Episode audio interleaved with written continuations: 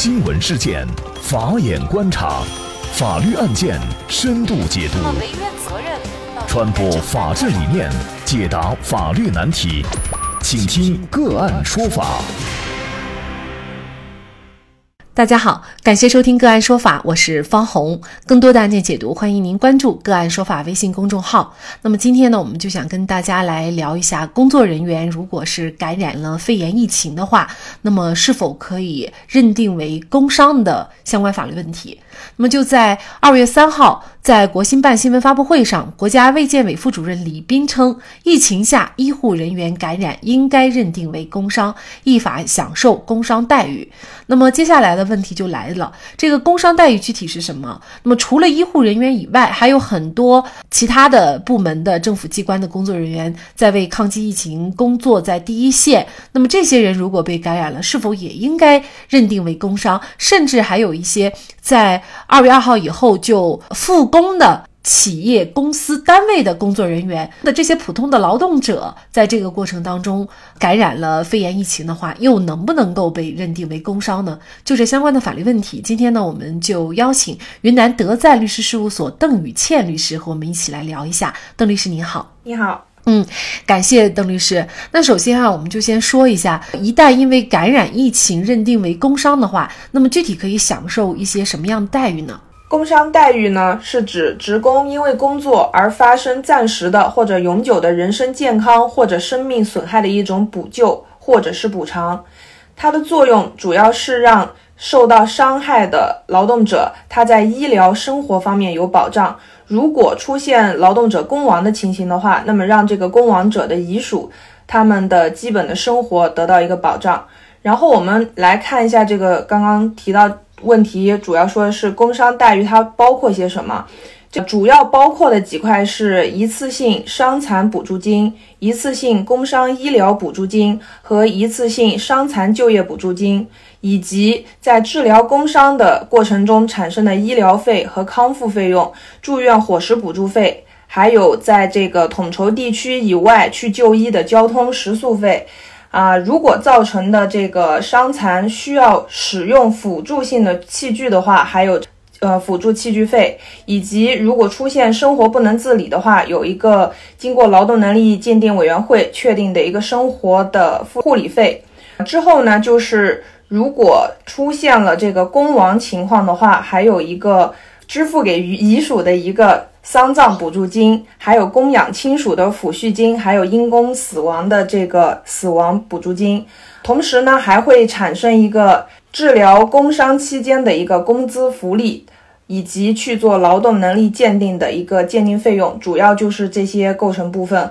呃，其中占比重比较大的一个部分，就是一开始说到的三个一次性。啊，一次性伤残补助金、一次性工伤医疗补助金和一次性伤残就业补助金这三块。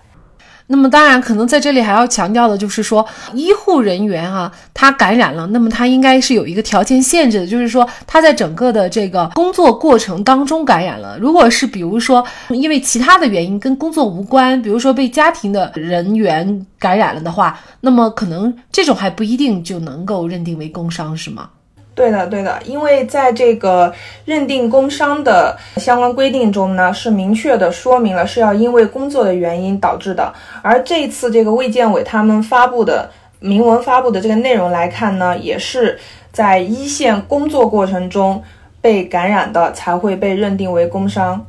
其实除了医护人员以外呢，还有很多各个政府部门的工作人员哈，都是在抗击疫情的第一线。那么这些人如果在工作过程当中感染了新型冠状病毒的话，那么他们是否也可以被认定为工伤呢？从目前的情况上面来看呢，除了医护工作人员以外，现在抗击疫情工作在一线的还有警察啊，甚至包括像保安，还有一些必要的清洁人员。像这样的工作人员，如果他们是在履行工作过程中感染了这个新型冠状病毒肺炎的话，那同样是可以认定为工伤的。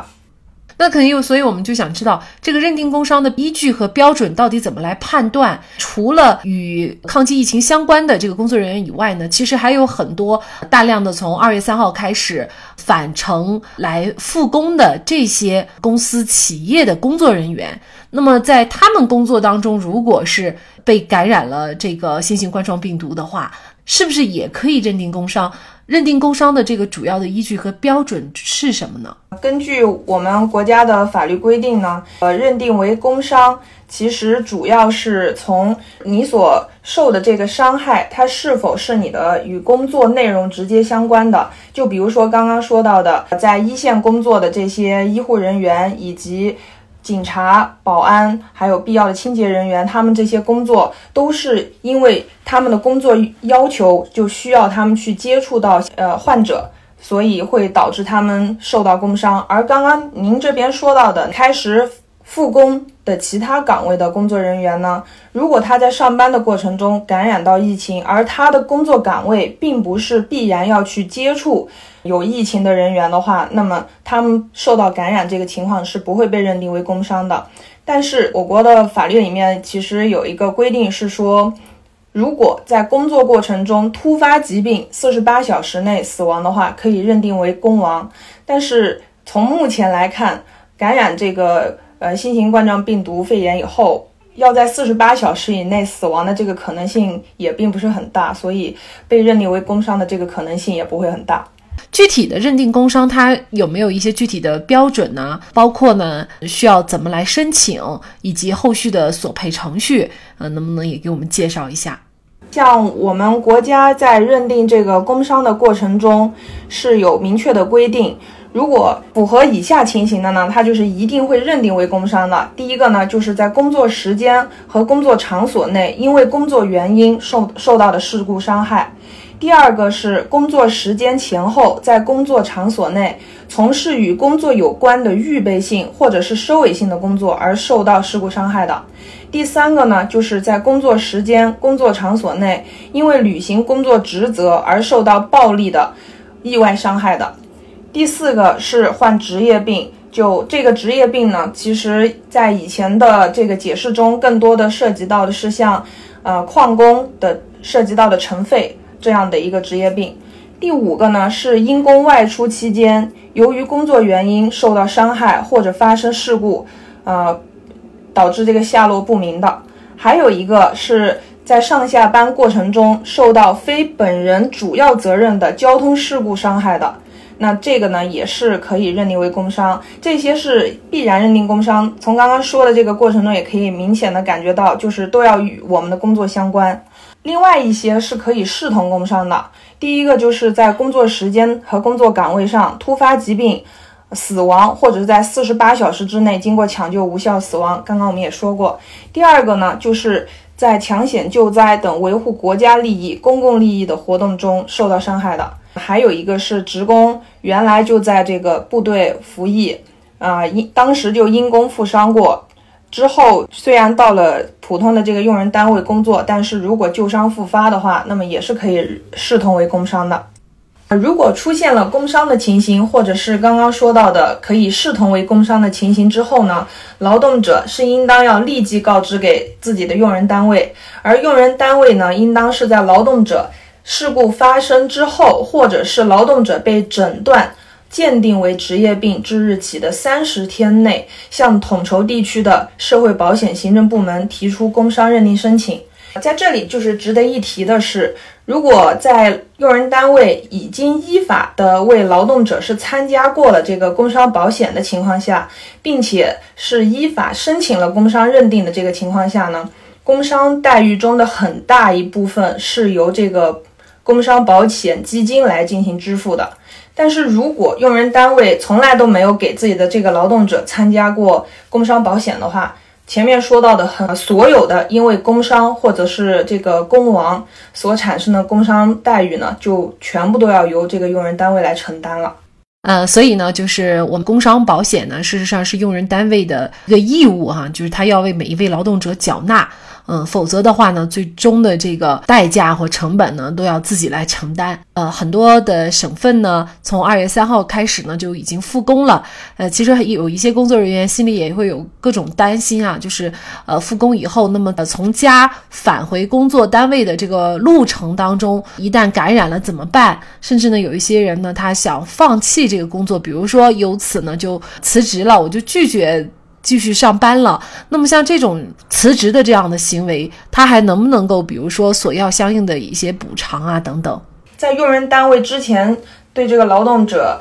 呃用工的过程中，如果都是合法用工的话，那么呃现在劳动者因个人原因主动又提出离职的话，相关的。无论是经济补偿也好，还是赔偿也好，劳动者都是不能向用人单位这边主张的。他仅仅能能能够拿到的就是，因为他提供了，他付出了他的劳动之后，用人单位应当向他付支付的一个劳动报酬。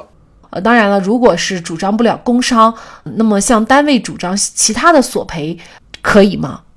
在前面几天就发生在河南的那个案件，就是有一个工厂的老板，他强行的要求工厂提前开门生产，然后要求员工回来工作。经过举报以后呢，相关部门已经对他做出了一个行政处罚的决定。像他这个老板强行要求员工在这个国家要求不能复工的情况下，还强行要求复工，他已经违反了一个治安处罚条例。那么像这样呢，我们的劳动者出于对自我的保护，他可以先向有关部门去举报。如果说呃有关部门认为他可以不用去工作，并且还可以对他的老板进行处罚的话，那劳动者就可以对自己的权益进行一个保护。嗯，那其实呢，我们也梳理了一下，那全国各地啊对医护及相关工作人员认定工伤呢，也出台了一些具体的举措，比如说。上海人社局表示，疫情期间延长社保缴费期，医护及相关工作人员因履行工作职责感染新型冠状病毒肺炎，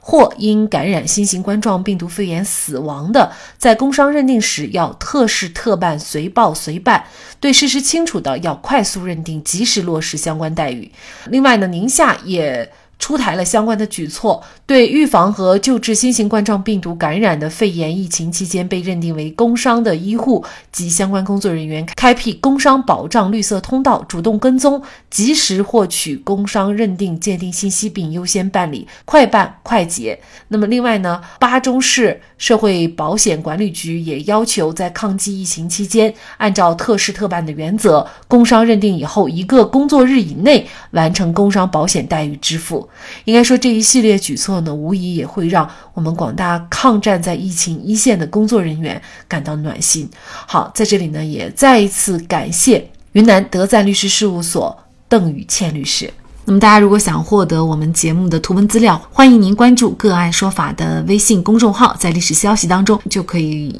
找到这期节目的全部图文资料。那么大家在生活工作当中遇到一些法律问题呢，也欢迎大家向我们进行咨询。您可以添加幺五九七四八二七四六七这部手机号码的微信号，就可以找到我们。他们都非常的资深、专业和负责人。感谢您的收听，我们下期节目再见。